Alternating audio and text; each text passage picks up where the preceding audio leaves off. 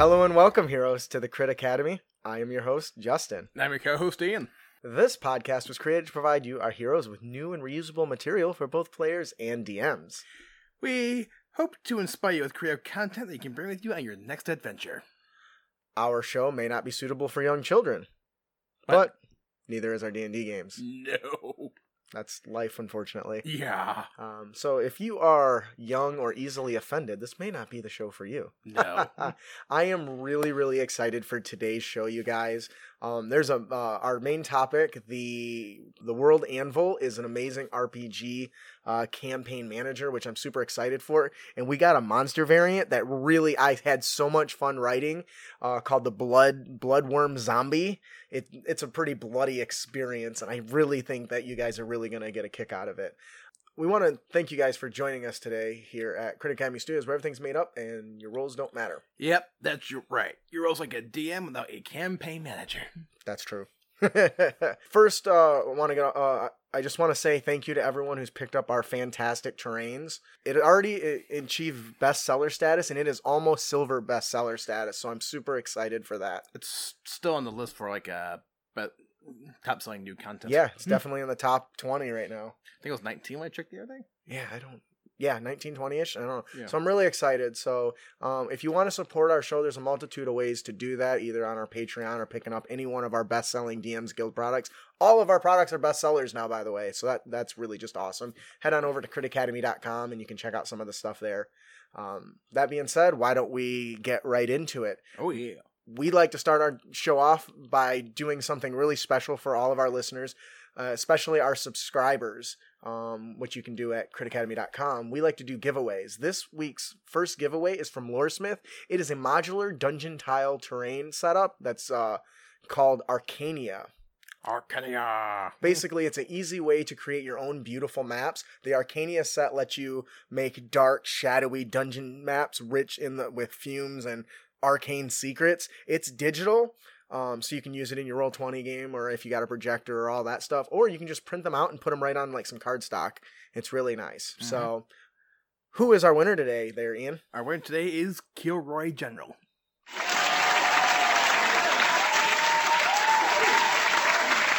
Congratulations, Kilroy General. Uh, if you enjoy the products, please uh, let Loresmith know. If you didn't win, not a problem. We have uh, you taken care of. If you head on over to critacademy.com slash loresmith, uh, you can get a, a free set of digital terrain and so much more. Oh yeah. So definitely check it out. I think let's get into our question today. Our Let's Talk About Blank segment question comes from Janny Janny Blair on Facebook. She asks, or he asks, I'm not really sure if it's a he or she, but You didn't look at Uh, the profile picture, man. no, do I look like a damn stalker? It's Facebook. That's what it's for. People put little images and stuff on there. I don't remember what it was because I wasn't paying attention. Um, it says, I need a legal term for using mind altering magic against another citizen. Can y'all help me out? Do you have so this is really interesting. We actually did the uh um laws of the land episode that talked Yep. a lot about the punishments and stuff. But I don't recall it really giving a name to this. So I think this was a really good question to talk about. What would you call this sort of um, mind altering effect from a, a law, pers- a legal perspective? Uh, magical compulsion. Okay. Forced magic and compulsion or just magical compulsion. That's pretty cool. Um, I wrote down a few that I thought were really clever um, because I think I'm clever, even though my wife would clearly tell me I'm not. I liked Grand Theft Consciousness. Mm-hmm. I think that was a really good one. Uh, also, intrusion with intent to influence. Getting a little long winded there is my custom, apparently. Um, how about unauthorized use of enchantment? Yeah. Now, the last one is probably my personal favorite. You have arcane domination. I felt that could mean a lot of different things. Ah, a first degree, which is a single person, or second degree, which is a group, or third, um, it's you know it's cast, but it failed and somebody's aware of it, right? So you attempted to, but you didn't get away with it. So those are. Do you have any other kind of clever uh, names for that? Something that really jumps out at you? Oh, let me see. Uh, what did I say? Magical, magical compulsion. Mm-hmm. Uh, unlawful modification of thoughts. Oh, that's a good one. That's a good one. I like that. Um, so uh, this actually brings up another interesting question. If you're going to go through the trouble to create like legal terms for these, do you think uh, Janny is going to go through and create legal terms for all the different stuff? Yeah. Why not? Yeah, like I mean, you're gonna have uh Unlawful application of uh, evocation spell on a bar. kaboom. Fireball. I got it. I got it. I like that. So those are some uh ideas we kind of brainstormed and came up with there, Janny. We hope this really helps you out. I love mind altering magic. Uh, I know that some DMs really struggle with it because they think, well, a player can just say this and make somebody to do something, but Unlawful implantation. Unlawful implantation of artificial thoughts. oh damn, that's a good one. That's a really good one. I like that. So just start off with unlawful and just go from there. Yeah, go from there. I like the idea of including like these sorts of terms. If you have a pro, if you're one of the few DMs that I've ran into that have an issue with mind control, you have to remember there are tools in place, especially in popular areas like Baldur's Gate or other big cities like Neverwinter, that they take they put in wards and stuff to prevent against that sort of thing. So just because a player says they're going to do it doesn't mean they're always going to succeed. And the idea of just coming down on them with the law, like chasing them out of town, is fantastic, or even removing their head. And if you just want to come up with uh, some uh, terms, just uh, crack them to thar- thesaurus and add some few extra words in there to make it sound complicated. That's cool. That's Yeah. a good idea. Thesaurus is super useful. Like I type stuff in uh, Word all the time and just right click and do the synonyms things very regularly to make my stuff sound different. So, anyways, and make yourself sound more intelligent than you are. thanks for that. It's not where I was going, but appreciate that. Not denying it. Uh, I'm not absolutely not denying it. um, now, I did have an app on my phone called uh, A Word a Day uh, to help me, you know, better educate myself. So, so uh, I think that'll do it for our Let's Talk About Blank segment. Janny, thank you so much for your submission. We hope you we answered your question today. Um, when it comes to playing Dungeons and Dragons and stuff like that, uh, it's really cool to see people come up and try to fill in those different uh, aspects of the system that would be there but aren't already fleshed out. So now on to the big stuff. On to our main topic. Um, World Anvil, the ultimate world building tool set for an RPG campaign. Oh, this manager is really, really cool. If you've not checked this out, you can find it at worldanvil.com. Would you toss that into the Twitch chat there? Um, that link. Um, so World, what is World Anvil? It was founded in October uh, 2016, 17, I think. One of Uh, those things. Yeah, well, considering the last digit is missing in my notes, means I either fat fingered and didn't hit it or accidentally li- deleted it. But anyways, around 2016, 2017, if I'm not mistaken, um, it's a place basically where authors of tabletop RPG, RPGs, game masters, players, hobbyists can basically develop, maintain, and display their worlds uh, and creations. Basically, it's a pretty, it's a very pretty wiki page for role playing campaigns, which, um, it's worth noting that we're only looking at the free aspect in our demonstration as we were going through this. It does come with its own premium service, which mm-hmm. does away with like the ads and gives some additional features. The most notable one is, and I thought this was interesting, you can only have like two separate campaigns in the free one. I don't even barely have time to develop one campaign in one world. I can't imagine trying to do more than that. But Nope. so to me, as far as I can tell, the free aspect actually is is gives you access to so much stuff that unless you're super hardcore into it, you probably be okay with that. That being said, you get a lot of neat, neat, neato goodies if you do do the premium service. So And I think you basically jumped in using the DM tools when I jumped in using the player tools. Yes. Oh, that we're we're gonna get that. So Yeah. that's actually the, the first thing we want to know, note note is that when you go to sign up for this thing, it actually asks you what type of person you are. Are you an author? Are you a dungeon master or game master? Are you a uh, a player of role playing games? And basically, based on which one you pick, it kind of gives you a bit of different sets of tools, which I think is just awesome. That is that is really catering to everybody at that point. I think the first thing I want to really kind of touch on is the simple navigation. It's very set up like, and I hate to compare it to Windows 8, but it's got a tile system Yeah. that's very reminiscent of Windows 8. And it gives you all these different um, format things to kind of, i think, not only record your information but spur your creativity. Yep yeah, I think the one done with Windows 8 was the fact that it's, I feel like it's set for a touchscreen, but we're still still using keyboards and mouse. So it was like, what the crap is this? Yeah. Anyway, tangent. yeah. we don't talk about the windows that shall not be named. Vista? that too. oh, uh, I kind of missed this. So, uh, uh, Alicia says unauthorized brain alteration for the legal term. That's a really good one. I got to look down occasionally because that's where all the chat should be. Um, so, anyways, uh, what I think is cool about this right off the bat is that the buttons really get those creative juices flowing. Um, so even if you're stuck, let's say you want to, I mean, like using OneNote or or Google Docs or some other regular thing, you have your own kind of format. But this is really cool. So you have all these little cubes or whatever. This one says condition, and it has a little uh, pop up that says natural and magical diseases, illnesses, mutations, and transmutations are what go in this section, right? So Mm-hmm. that really kind of spark. It gives you a lot instead of just saying condition. It gives you kind of something to to to feed off of, and then of course once you click on it, it breaks it down even further. So obviously you're, it g- gives you a little section for the title and a little vignette area that you fill out, which I think is pretty cool. Chuckle says Merry Christmas and Happy New Year, you filthy animals. Yeah. Um, so we have the the vignette and the freeform pro uh, where you just kind of fill out whatever information you have.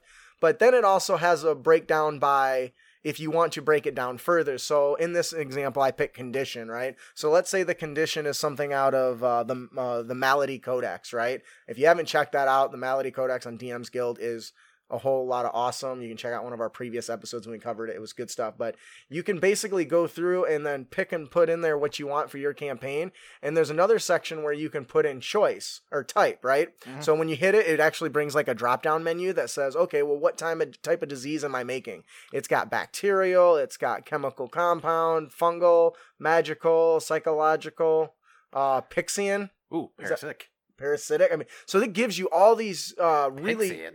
I, I that might be. It's hard to read from here, so that That's might not not- be. not What does all. that say right there?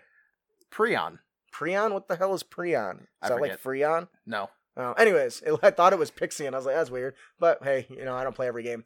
Um, so in it gives- Prion, a small petrel of southern seas having a wide bill fin co- what? has to do with crustaceans. Okay, there you go. That, that's good. Um, and so you can touch on that, and you can add these really de- fine details. What is the cause? What are the symptoms? Oh, protein particles. Ooh, man. What is the treatment for it? Uh, what is the prognosis? What is the sequela? I don't even know what that is. Clearly, I'm an idiot. Um, but basically, it gives you all these little things that really inspire you to fill out things you may not have cons- uh, considered. You know, this one says, What are the preventions? What is the epidemiology? Uh, what is the history? The cultural reception? I mean, it just, the list goes on and on. It's crazy. And Oh. on and on. And now, what's cool is as you're filling these out uh, and building your campaign world, you have the um, the uh, the section. There's a little tabs at the top that basically allow you to break it into sections, uh, redesign the way it's laid out, navigate it, or set it how you want to navigate it, so you can actually like intertwine all your stuff and how they relate to each other, which I think is cool. Yarp. Um, you can also determine who has access. You can either make it free to everyone or to a specific group of players, um, which is really cool. And then there's a button that I just love. It's called Secrets. Now, this applies to not just conditions, but everything in general, where, especially if you get to an NPC, like let's go back to the main page here and, and see what other ones we have. Um, so, okay, here goes. Uh, you have military unit, which I think is cool. Uh, ethnicity. If maybe you want to create a person and you can give little secrets that touch and um uh, are unique to only you that that person would have or maybe you give access to uh, like a rogue character who keeps all the little secrets and stuff which i think is really really cool. Like so here's a really cool one that i enjoy playing with. It's it's the plot button right? You click on the plot you give it a title you give it a, a, a regular fill which is part of normal. But then it has like these little tabs for the different phases of like the adventure which is really cool. Um, and really just really jumps out at me. Um, and it i'm not a very organized person at all so to have something that makes it super easy is just fantastic and that's kind of all uh, some of the things that I got to experience from the DM perspective. I'd be interested to know what's different about the player perspective that you got to see, uh, Ian, when you logged in as a role player. Well, for the most part, the biggest thing that popped up for me though was like uh, character management more, more anything else, and I'm sure there's a lot more to this because let's face it, when you first go in there, there's a lot going on. Mm-hmm. Anything? Can you pull it up and kind of walk us through what you see? You gotta be very verbal with it though, because they can't see. But unless they're following along, But basically, when you uh, when I logged in, it's like okay, create character. Then you fill out a profile, and and one thing I noticed right away was how many game systems I had had available, and I only clicked five E for obvious reasons. Right, right. But I was able to to fill in the information as I went along into a character sheet, and and actually generates a character sheet when you're done. Mhm. And if you pay attention to his macros, you can actually click on your attacks and your spells, and it'll do the rolls for you inside the browser. oh, that is dope as hell. I Yeah. didn't know that. that, that's that's what I'm saying. It's like, oh, every time I log in here, there's always one or two things I discover because there's so much going on on yeah, this it- website. there's there's a lot, and actually, that's one of the probably cons that I would say. While it is pretty simple, there's some stuff that I don't feel like you'll figure out without having some sort of assistance. Now, while there wasn't really a, a I wouldn't say it was a thorough tutorial. They do have this like quick tips, quick link section that I thought was kind of cool. That helps you with some stuff and allows you to jump around. But I didn't really see anything like a tutorial. Now, it doesn't mean it doesn't exist. Just with our limited time, I didn't find one. Did you? no. Uh, so it Sadly, is. we had these things called was it lives. yeah, right. Mhm. but it does have a lot to to to learn as you make your way through it, which is Oh, pretty A, sweet. oh, they have a codex page. Mm. Yeah, they do. Um, The- now, one of the things that I really enjoyed about this is um, I love that you can link to other things, right? Yep. So if you build a, That's- And there's some stream features too, by the looks of it. there's what? Sh- streaming features too, by the looks of it. Oh snap! I didn't know that. Uh, only been uh, looking think- at it for a little over a week, but Yeah, I think this is uh, cementing the fact. I'm saying there's a lot to it, but there's uh, you're not going to scare off it right Yeah. away either. Right. And and that's what's cool. Though there is one thing that was a negative for me and I haven't found it and I was looking for it is some sort of way to make maps. It's called World Anvil. So I was expecting there'd be like a built-in map maker or something. I didn't see that. You sure? I didn't see that. Did you? No. There's like there's this map thing button here, but it's just to load your own maps as far as oh, wait, there is a create map button. oh, no, it's just there's uh there's no like actual chartographer, I don't think. Cartographer. cartographer. What did I say? Chartographer? Yeah. Yeah, cartographer that I can see. Well, keep scrolling down. Oh, it might be under the. It might be something that's under the subscriber thing because I see a subscriber group thing here Yeah. at the bottom. I don't know, but that was kind of the only thing that kind of I noticed. But uh, Chuck Coles uh, mentions Inkarnate's great for map making. oh man, we are going to. I'm. And that's Inkarnate with a K. I want. I'm gonna have people on for Inkarnate. I promise. I really. I want. I've been. I want to reach out to that team and see if we can get somebody to talk about it because it is such a amazing program. I need to ask my Monday DM what he uses. Yeah, you should do that. Uh, anyway, so uh, what else do you think makes this really cool? I just think that it is nice to have something that in your browser that anybody can jump in on, and, and it actually fills out your character sheet for you. They can just pull up. Mm-hmm. Uh, actually, let's touch on that a little bit. You you pointed that you were surprised by how many different uh, um, games or uh, RPG games they were in. Yeah. To my understanding, it's got almost every single SRD document and information on the top like of most of the the big RPGs. When, if you don't know what SRD, I forget what it stands for, but it's basically the Open Gaming License uh, reference doc system reference document. It allows other people to build off of that content Yeah. to add new content to um, the the game. So, uh, New York Tater says, "Have uh, have you looked into Fantasy Grounds?" Oh, he's referencing Chuckles. Fantasy Grounds is pretty cool too. There's somebody I'm trying I want to get on about to talk about that too. There's a lot going on around here. it's a new year, new day. Um, so that was actually something that I thought was really cool. Um, Huh. now, While doing for Google search, I found one called Azgaar for generating maps, and I think this might kind of looks like what my.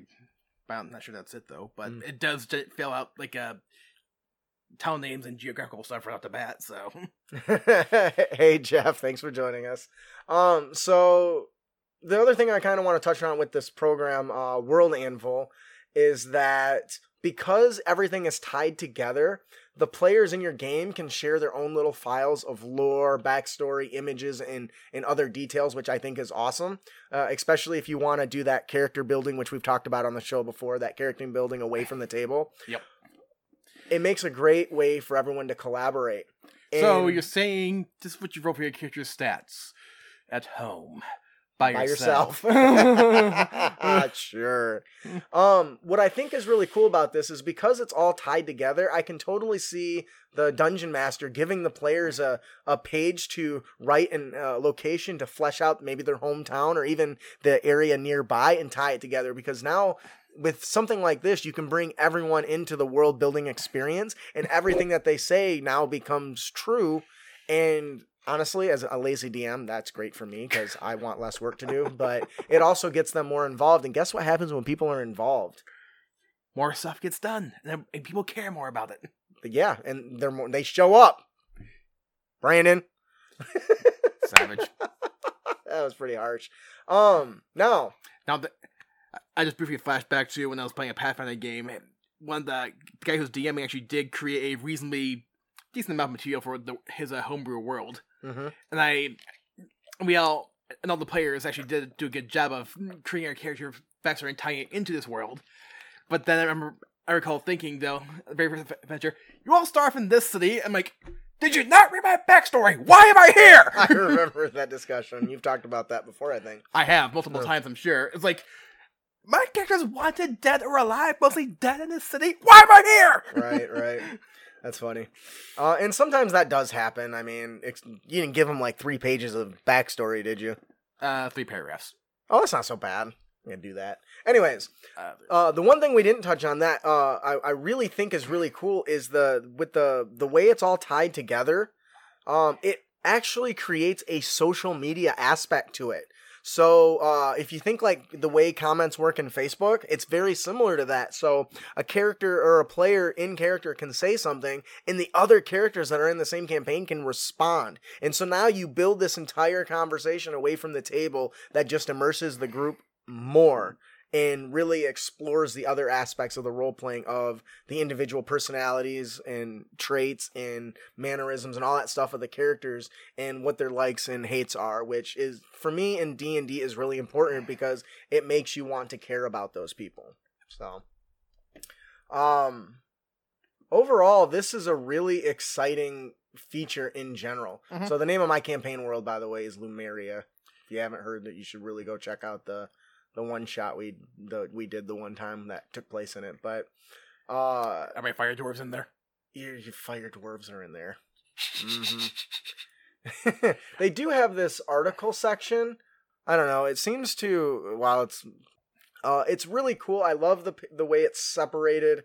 We only went over one example, but a lot of those same like in the conditions, a lot of those same details apply throughout the entire uh system, Mhm. which is cool. Now, once again, I mentioned it's very much like a social media thing. There's literally uh, a notification section and a messages section you can check out. You can even join uh, a Discord from here, which is cool. So once again, all that stuff kind of compiles into a, a great tool for managing your world. And honestly, anything that brings the players into the world that I've spent dozens and dozens and dozens and dozens of hours working on Mm-hmm. is an improvement. Um, I think. Yeah. So Always a plus. is there anything about this that we didn't touch on you think would really um is worth noting? Um, I'll say my biggest tip though, especially those who are out their character sheets. Copy and pasting will help speed up the process quite a bit. Yes, yes, it will. That's another thing. Like if you use D and D Beyond and stuff, tr- copying and pasting that stuff over so that it's uh, added to the world. Because it's one thing to have your character sheet, but to add it to a world that's always there later yeah. and for reference is really, really great. Especially for the DM to pull and twist and use that um, in the the as hooks and stuff in the story. So now, now while all in all, I think this is a pretty amazing website. Uh, World Anvil is pretty awesome. Um, and honestly, I personally can't wait to spend a little more time on it. Yeah. Um, like I said, uh, I only really had one con, and it may not be a con. It may be part of the premium. Is some sort of chart, uh, cartographer program to use. It. I mean, I use Inkarnate when I do maps, so I guess it's not that big of a deal. But I feel like if it's called World Anvil, there should be something in there for that. But that's that's minor. Um, and I mean that's really the only issue I think I really had with it.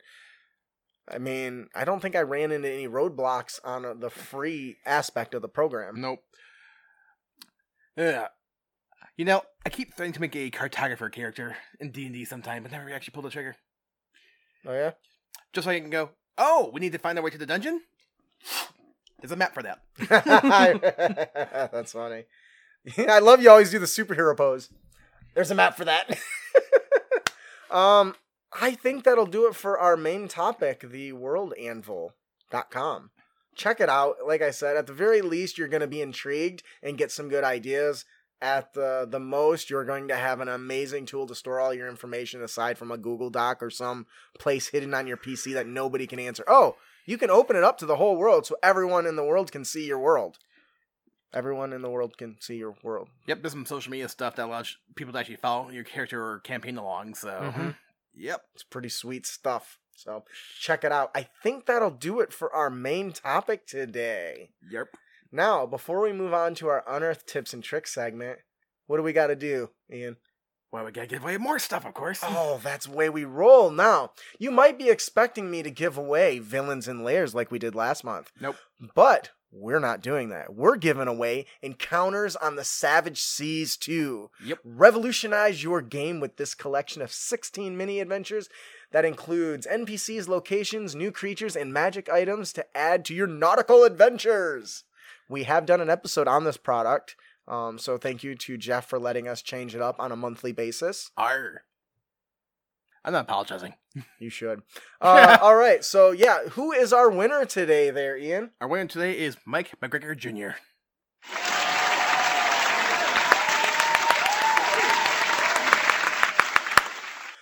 Congratulations, Mike. We hope you enjoy it. If you do, please make sure to leave Jeff Stevens a review. Now, if you didn't win, guess what? Well, you can you have options. You can head over to critacademy.com slash Jeff Stevens and you can get Encounters on the Savage Seas 3 for free. Definitely. And if you are listening from last year or last month in December, you can also pick up Villains and Lairs 2. Last thing. 3 free. Villains and Lairs 3 free. So head on over there to critacademy.com slash Jeff Stevens. Check it out. I have completely redone the website. It is brand spanking new. So find the flaws and tell me so I can fix them. so keep an eye out. It's still, uh, even though it's completed and up, it is still going through some upgrades and some changes. So really uh, excited for that. Um, I guess it means it's that time, doesn't it? Yep. I have to figure out where all these buttons are. And now, what you've all been waiting for our Unearth Tips and Tricks segment, where we bring you new and reusable material for both players and DMs.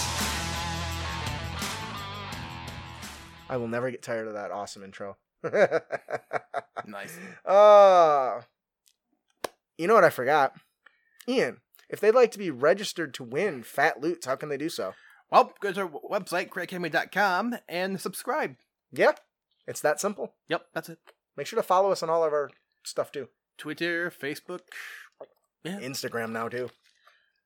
Anyways, our character concept comes from Brandon Binkman, the Birdbarian, a flightless Aarakocra. Okay. That sounds interesting already. So, he, uh, Brandon, Brandon, uh, goes to say Squawknack, the Birdbarian, Squawk, uh, was kicked from the nest while still a fledgling by his father, in what he can only believe to be because of a prophecy given to his father that one day Squawknack would rise up and kill him. Why is God do it now? Castaway Squawknack left his home on foot to become stronger, so that one day he could return and take vengeance upon his father. ah, so it fits the old trope of, uh, okay, dude, the prophecy only happened because you tried to fight the prophecy. If you did nothing, you would have been okay. Yeah, right. you, you are, in fact, the result of the proce- prophecy you were trying to stop. Uh, in reality, his father was just trying to teach him how to fly, and Squawknack is just not uh, is just hot tempered and dumb. Which fits the bar- barbarian theme, right? So he's an idiot. Yeah, he's an idiot.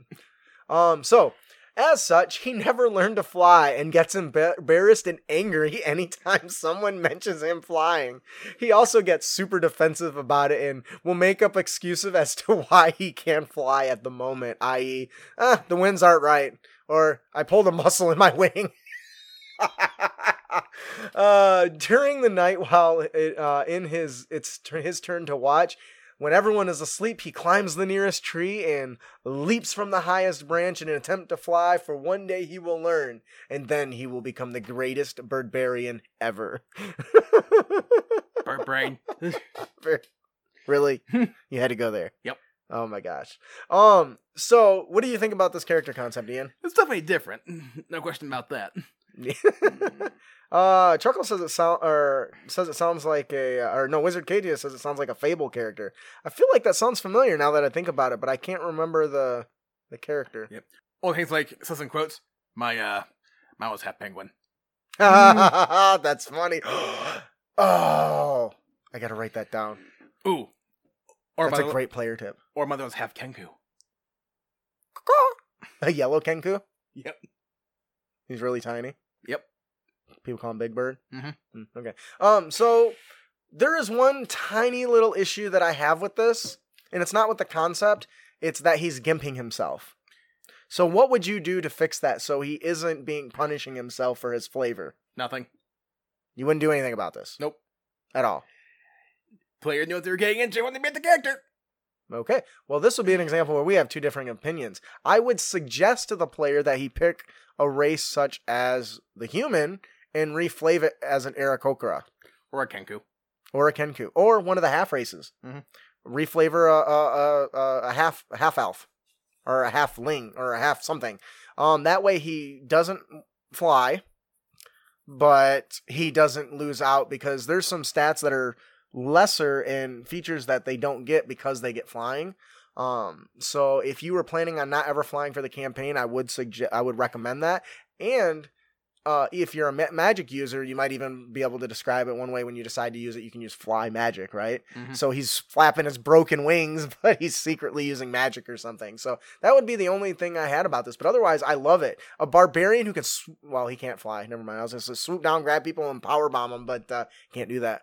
Uh, uh, I, I love it. I think it's fun. I love the play. I love the excuses. I could just totally see a player writing like a hundred different excuses on why they can't fly. So every time somebody asks about it, boom, he's got something really quick. Too much of an updraft. We're inside a cave. Shut up!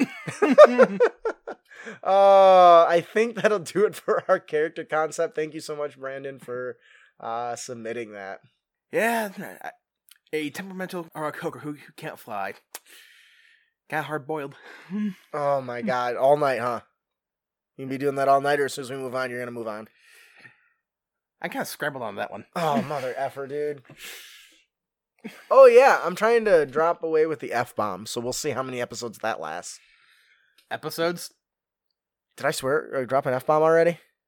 I very may well. I feel like I I can't cite an example, but I feel like I want to say probably. we'll we'll see how long I can get without dropping f bombs. But uh, anyways, moving on. Our monster variant today is the bloodworm zombie. Um, so this is pretty simple. You're gonna use the origin, the ogre zombie. Um, nothing too fancy here. The simple nature of zombies make them easy pickings for bloodworms. The only clue to the presence of these parasitic creatures and the disgusting hidden truth is the slightly visible movement of lumps filling the zombie's body. Ooh, Papa Taco. Papa Fox Taco says maybe the character has a deep-seated fear of flying due to the trauma of the first failure. That's a good one. Yeah. He's like afraid of heights. Did you ever watch Meteor Man? No. He did that. He got the ability to fly, and when he would fly, it was like two feet off the ground. It's the funniest thing. Anyways, so by taking up residence inside the corpse of a zombie, bloodworms can spring an ambush, exploding from the corpse to devour an unsuspecting creature. Yoink. So, how does this work, you say? I gave some lore stuff, and you can read that in the show notes at critacademy.com, but I like it when you put the word lore after the lore. Well, this is this is the this is for a cue for me for the DCs and what the players learn based on the information. I'm talking about the line above it. yeah, this right here. Yeah. Ha! That's in the fourth edition handbook, so on you. That's how it's formatted. It gives you a description, then it gives you here's the lore, here's the DCs to learn this. So, ha! You can go take your argument up with WotC. Just another reason for people to hate 4E. so, what is the new feature? Well, obviously, we're going to give it Death Burst, right? Because these things are supposed to be bursting from the inside of the zombie. So, once you take down the zombie, Poof. it well, and it's hard to take down, right? Because it still has that zombie. uh What is the the fortitude? Zombie fortitude. So they're, already tough to bring down, but when they do, kapoof, right in your face for three d six bludgeoning damage. You'll notice that it's bludgeoning damage. It's because the little blood sucking worms are shooting out and smashing into you like paintballs. Yep. Now, how do we make that more interesting? They're out freely running around, right? They're Or- now mm. swarms. Yes, so now you're going to have a swarm of bloodworms. So now that the players have just defeated this thing, hopefully in a very tough, challenging battle, and they're really low on hit points, they're really low on their exor- resources, this thing explodes, takes out one or two of them, and they think it's over. And boom, these little worms that burst free just start smacking and crawling up and trying to burrow into the into the players. So what you're going to do is you're going to take the origin of this monster is going to be the swarm of poisonous snakes. I'm thinking there's starting to be a trend. I use the po- swarm of poisonous snakes because it's so versatile all the time. Yep. Anyway, so they're gonna, gonna you're gonna give this new one a or the the swarm of bloodworms a new feature called Devour Blood. This is where it gets interesting. So normally swarms cannot regain hit points Nope. at all. I decided to change that a little bit. So, the swarm deals half its normal damage with its bites. You you got to do that because you're making them stronger and harder to kill, so you don't want them to just kill the players and be overwhelming. So, you got to cut the damage of their bites attack in half. That being said, when it hits a creature with its bite attack, it gains hit points equal to the damage dealt. This has no effect on undead and constructs. What do you think? I mean, not fucking undead constructs makes perfect sense to me because, well, there's no blood in the constructs and the dead are already dead. I meant more about the monster with the monster in it. Oh, well, that part I like. How would you feel about a player if you did this? Because you know me, I would throw it at it when you guys are about to die. That was on my first form. What? It gets worse? You guys did well to conquer my zombie, but that was only its first form. Behold! Where is your why is your music playing? I was I was gonna say you gotta play slow music in the background that just gets more amped up over time, and then the next session you actually drop it. Why Because is that? why it's like DBZ. Why am I hearing a Latin choir? Oh, what the hell? Make Crit Academy great again? I'm sorry. I'm sorry you hate us. Is it because I'm balding? Yes. It could be. Anyways, um, I was really excited for this monster variant because it really is two monster variants in one. And you, let's just be honest, it is uh, gonna be a uh, an ex- a very explosive experience when you drop this bad boy on the table. So Mhm. definitely give it a, give it a go. Uh, do you have anything you want to add to this? I do not. All right, that'll do it for our monster variant. Our encounter of the podcast should come from our patron, Charles Kuntz. I read this in the book. It's so evil and awesome. With a scream, a dagger-wielding goblin was thrown out, out of the chest. A spring-loaded trapdoor on the bottom has concealed his hiding place. He impacted the standing human, his weight bringing them both to the ground. The adventure took a good half dozen stabs to the uh, kidneys before the others, who seemed to be in shock. They tried to attack the goblin. Not sticking around to die, the goblin jumped back into the large chest and slammed the lid shut, slipping into the tunnel underneath and sliding away down an incline. Even if uh, humans found the uh, tunnel underneath the chest like this, they can't follow. It's uh, too tiny. I love it. I absolutely love it. Um, there's a button I really want to push right now, but I said there wouldn't be no f bombs. So, um, Papa Fox Tacos now wants to know what's the gestation period of the worms. What's the symptoms that do the character suffer once the wormlings mature inside the PCs? oh, I didn't give any stats or anything for these little bastards to crawl inside the PCs. Um, that's definitely something you can do. I would highly encourage you to go check out the Malady Codex that actually has something like that that you could just add to it. This was just something that's meant to take over undead. Um, and I didn't esp- expand on it uh, Much. much more than that. Um, but that's something I should I should consider. But I try to keep my monster variants relatively simple because I like to not change the CR of the fight that much usually. Yep. Um, but uh, that's something to look into. I do, like I said, recommend the Malady Codex. It's got all kinds of cool stuff like that. That gives you things like the the gestation period and the the the symptoms and the cures and all that sort of stuff. So Yep. I'll leave that to you as the DM. So I love this concept. I love that, and so, so everyone's always afraid that a mimic is going to be like in the chest. But having a goblin like pop open and stab you in the eye, then run back down is just awesome. So long, suckers! Could you imagine that? Like, if you're a goblin, one of the best traps you can make is something like this. At your front door, you put a treasure chest. Because you know what every adventurer is going to do? Cast fireball on it. That's a good point. that's actually probably more accurate than them actually opening it. But see, that, that that's where metagaming comes in play too, right? If they've never ran into a mimic, who's going to assume that every. And it doesn't have to be a chest. I get it because it could be a box, right? Um, but I think this is this is fantastic, and the fact that he can jump out, stab somebody, then run back in, and they can't chase him gives them time to set, prepare, and ready actions. Wouldn't it be hilarious if there's a a recurring goblin that does crap like this all the freaking time? I just read something really, really horrible in Yeah. chat, Tater. What the hell is wrong with you, man? Many things, but we knew that. That's true. uh, anyways, do you have anything else on this? Anything you would do to enhance it, maybe? Like I said, make the goblin a recurring NPC that always trolls him like this. And the box changes every time. Maybe it starts off as a chest and then turns into a closet. Or then turns into like a, a, a wagon, like a broke down wagon or something, or a regular crate in a barrel, and every little thing you can think of, and he's constantly terrorized. Maybe the NPCs, ha- the players have something he wants, and he's trying to get it, and the only way to get it because he's weaker than them is to try to catch him by surprise. So he has to wait for the right person to open, open the thing. Uh, we'll get you next time, you shift that goblin, you. I like that. Uh, Tater says he's trying to get the f bomb out of me. Don't worry, I probably won't make it long, but I'm trying. You'll never catch me, you hum- stupid human. That's true.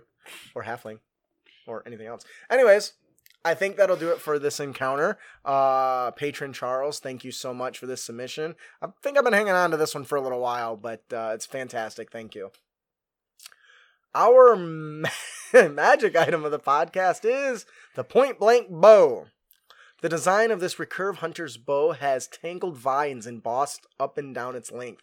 At the command of its user, the vines come to life and defend the wielder. As such, they need not fear wading into the melee. Ah, Chuckle's like, give the goblin a poison that mimics them being drunk. or drugged. Ooh, that's cool. The goblin or the the players? Well, he typed in drubbed with a J afterwards, so I have, I'm Maybe he's drinking or drugged. oh, that's Hater, funny. need to come up with a check game for every time Justin drops an F bomb. Uh, you can get me a swear. Uh, you can treat it like a swear jar, except you put a tip in the jar instead of me. uh, And so tipping me money. Yeah. so what does this do? This is a weapon, is a short bow, it's rare and it requires attunement. While attuned to this weapon, you have a plus one bonus to attack and damage rolls uh, with this magic weapon. And as a bonus action, you can speak the bow's command word. Until the end of turn, if you make a ranged weapon attack within uh, with this bow, you do not have disadvantage if you are within five feet of a hostile creature who can see you or is not incapacitated. So basically, it allows you to fire while you've got an enemy standing five feet near you. But it consumes your bonus action, so no hunter's mark spells, no no uh, any other trickery. If you're a ranged rogue, no disengage, none of that stuff. So there is a bit of a trade off, but it's it's it is what it is. Yep. You're not gonna have it all the time, but sometimes shooting somebody at point blank is is necessary, and maybe you won't get away. You know, Yep. it's really helpful. And I noticed there's not a lot of magical bows in the DMG. there really is. I think there's like two, if that. I think maybe there was only one. But I mean, aside from the basic plus whatever number of weapons, yeah. Hmm. yeah, so uh, do you have any? So what do you think about this bow? Would you use this? Do you think it's worth it, or do you think you would perhaps prefer something else as an archer or whatever? Save me a feat. It would save you a feat, wouldn't it? Yeah. Yeah. Hadn't occurred to me that there's a feat for that. Yeah. Not all DMs allow feats though. So And uh, screw them. Yeah, definitely. Not gonna lie, I'm just flat saying it. and there's this optional rules. We'll make it's optional in the, sense of we're here if you want it, but let's face it, you want it. yeah, especially if you're the type that complains there's not enough options in the game. Which I have he- seen people complain about, about that with fifth edition. I just look back and like, have you actually played the game? Yeah. Well, I'm gonna go on a short tangent right now. Uh, the I don't understand the argument with 5e not having enough options. It encourages reflavoring and creativity. What it doesn't have is uh dozens and dozens and dozens of feats that are completely and utterly worthless. But if you don't know that, you build a shitty creature halfway through the levels, you suck. Yeah. That's horrible. That's a horrible game design. oh, I just made all the 3.5ers hate me. No, That doesn't uh, take much. yeah, that's true. No, I actually I did enjoy. I did play three five. I did play Pathfinder, and I definitely see the appeal. But to say the game doesn't have options because it doesn't have a million useless feats, um, pick up uh if you want options, pick up uh player options talents on DM's Guild. Mm-hmm. Shit's amazing, and it's better than any of the feat crap that was in some of the old stuff. Anyways, though, with all the splat books, they fixed that. I think they just gave so many that you it's hard to find the bad ones. Yeah. uh, I do want to play Pathfinder 2 though. We need to get together and try that. I had the book. W- We should do that. Oh, that's that's way from the show. Yeah. See, Mm. we play other games, not just 5e. Uh, oh, dude, I got Clue D&D edition for Christmas. nice. That's awesome. Anyways, so moving on. That'll do it for our magic item, the point blank bow. You want to tell us about our dungeon master tip from Xanathar's guide there, uh, Ian? Simultaneous effects. Most effects in the game happen in succession, followed by an order set by the rules or the DM. In some rare cases, though, effects can happen at the same time, especially at the start or end of a creature's turn. If two or more things happen at the same time on the char- character's or monster's turn, the person at the game table, be it the player or DM who controls the creature, decides the order of, in which these things happen. For example, if two effects occur at the end of the player's turn, the player decides which of the two effects happens first. I never knew that. You did I? No, Sir. that's that's that's really important because there's some situations where you want certain effects to go off first before the other one kills you. I know I've been in that situation. I didn't know that the player had this power to prioritize what order those effects happen. Um, and that's why I put it in here because this is something I not only was I not aware of, I can think of at least one instance, and I don't remember what effects the player was under, but because of the order that I determined, that person died. Now, that was could be arguably a dick move on my part, but I went with that was cast first, that's what's gonna resolve first. Because I play Magic the Gathering. I mean, it does make sense to me to have whatever was cast first to go off first. So. Yeah, and that's how I ruled it. But that player died because of it. This is in Xanathar's guide. I've read Xanathar's guide. Didn't remember reading this, but as soon as I was going through it and I read it, I quickly wrote a note down to, to get this into the show notes because this is a real big deal in, in in very critical situations. Now, how often does that come up? Eh, not not hardly ever. But it's worth noting that the player has that power, not the dungeon master.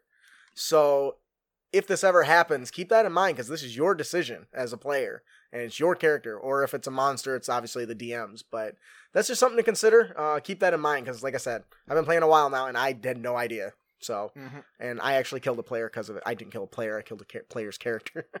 um, and so, yeah, lessons learned. Uh, Yep. Sorry, You still haven't killed me yet. not without a lack of trying.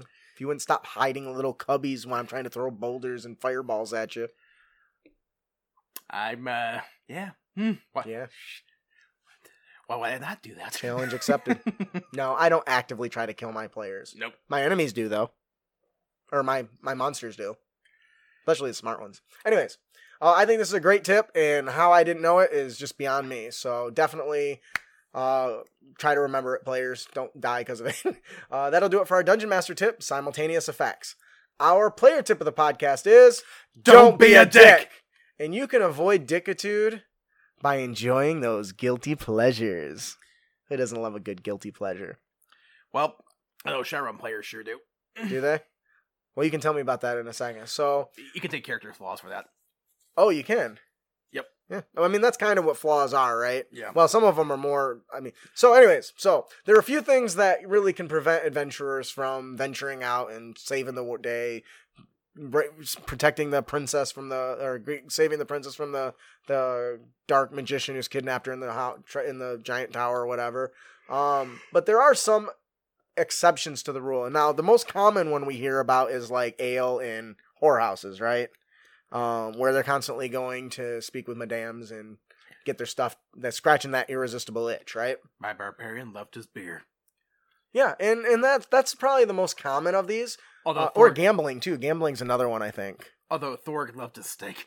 Yeah, that was that was a great guilty pleasure because it actually impacted your your the way you role played.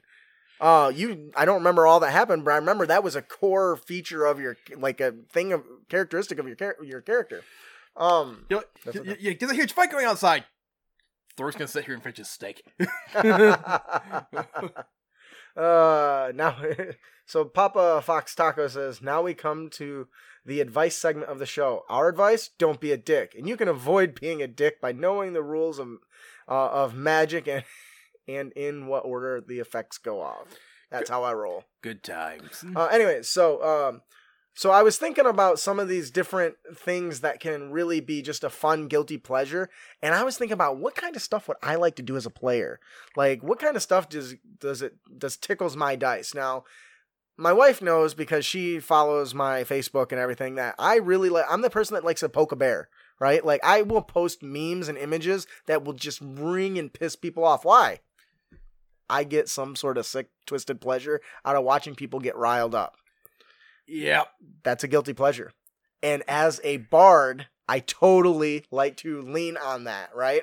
So my sort of rogue bit or my bard bit would be anytime I have an opportunity to, you know, um, deflate the ego of some egotistical schmuck, eh, I'm going to do so. And I'm not talking like using necessarily using like vicious mockery, but I would waste spell slots just to make somebody walk around in the nude. Why? Why? Because he was being the big burly douche that he is. He needed to be humiliated. And what humiliates somebody more than pointing out their sword is actually a dagger? You know what I mean? or uh, or throw blame on somebody else. Compensate for that for someone there, that big cat piece there, my lord. Who's on that? Up. that guy over there. uh, like for instance, uh, rogues have a traditional guilty pleasure of sticky fingers, right? But instead, maybe, maybe they have the urge to frame some douche of a noble just for the fun of it. This was where like the the forgery kit would come in a lot of handy because we run into as players, you run into douchey nobles all the time. How awesome would it be if the rogue turned to the DM and say, yeah, I want to frame that guy for stealing from this thing over here, and then give those five apples to the the, the homeless, hungry kids that are sitting over there. You Did- know, Hey DM, can I um try to steal this noble's pants? you want to steal his pants, His pants. his pants, His pants. Well, he's wearing them. right? um, so how about maybe a, a a cleric? You know, we talk about the the the bards always being the love makers. Maybe it's a cleric. And maybe the first thing that they do every morning is go and spend time praying and asking forgiveness at a temple. I did it again. I'm so sorry. Forgive me. Do not take away my power. Unless they're a cleric for some sort of love deity. Damn. Then it's not a guilty pleasure. It's a responsibility. But they can make it a guilty pleasure. But like, what if, like, okay, so let's say, let's go with the cleric th- theme. Let's continue on this. Let's say that cleric cleric meets a meets a gal or girl in a bar, and they really get the hots, and they're on a time crunch, and some and a, pr- uh, a important person ends up dying because they had to take care of business. Now, obviously, we're not saying get into the details, but if the cleric says, "DM, I'm gonna go do this," you roll a die, you lost three hours. Oh, you get there, she's dead already. Yeah. Make that stuff important. And then, oh my god, let's go rescue the. Oh, hello, ladies. and once again, you don't have to go into super detail, but just talking and getting a little bit through and letting the dice fall where they may, and maybe the players are trying to f- have to end up forcibly dragging your character around because you're being inconvenient. Now, Tater, Build a character based on H- Howard from Big Bang Theory who has a thing for belt buckles. Oh yes. Second editions from Papa Fox Tacos. Using a psionic power to glue a piece of furniture. Oh my god, that would be so funny. So when they walk away, it like rips and tears, and then they fly off into a rage. The priest, nope, you've reached your forgiveness limit. so the one thing I wanted to touch on, there's a there's one that happens with all the time, and that's the gambling trope, right? There's gambling dice and stuff in some of the little player packs, right? Um, did you ever watch uh, A Knight's Tale? Of course. What was the was his name Wat or what or what? What's the guy's name? It was Chaucer. Chaucer. What what did I have? You put what? Oh, that's the other one, isn't it? That's the wrong character. Whatever. It's been a long time. Give me a break. Um, No! Anyway, so that character is a great example of the inconvenience that comes with gambling. He gets down to his skivvies, basically. oh, he lost more. No, he lost his skivvies. So do you want to? I, I don't. It's been a long time. Do you want to tell us a little bit more about it? Because I think that's a really great example of how a guilty pleasure should impact the story in the party. Well, they first encountered Chaucer on the road, naked, and he claimed he was robbed. But He then, claimed he was robbed. I remember that. Yeah. but then it's like, but then he's like, no, no, no, guys, I can help you for sure. Just give me some clothes and some food. They get to the jousting tournament. Then they hear word from Me- messenger. Your uh, minstrel uh, says uh, he needs your help. They, they go to the gambler's tent. We're standing there naked again. You weren't robbed, were you? but now the the team has to deal with that. Yep. And I think those are the sorts of guilty pleasures that are just fun and entertaining and enjoyable. And they add a lot. They don't add to the the like the adventuring story, but they add to Yep. the stories that the players will remember and laugh about later. Yep. Uh, yeah. What was the character? It was played by Alan Tudyk.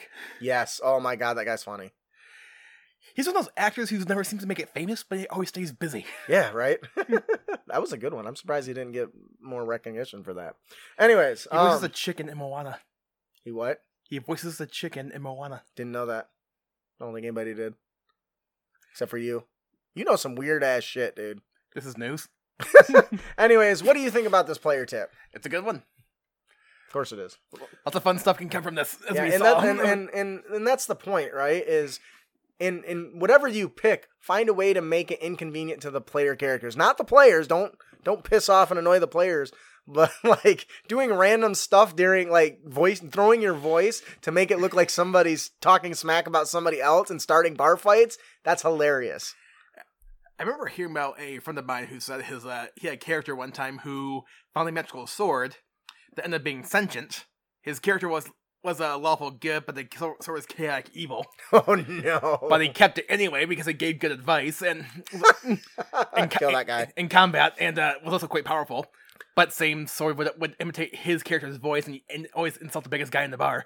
There's a uh, there's a weapon like that in the the third book of uh, Stormlight Archives. Yes, but I want to kill them. They're evil. No, Sword Nimi, we're not killing them. But not- why not? that wasn't Sto- that was not Stormlight Archive. That was um The Stormlight Archives. The white that's the new blade of the Skybreaker.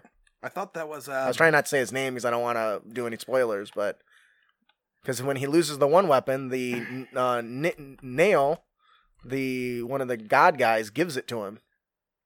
It's in a half shard. did so Sanderson used that same trope in multiple books then. It's very possible because he did. There's several characters that are very similar in the books. Uh, anyways, um, I think that'll do it for our show today.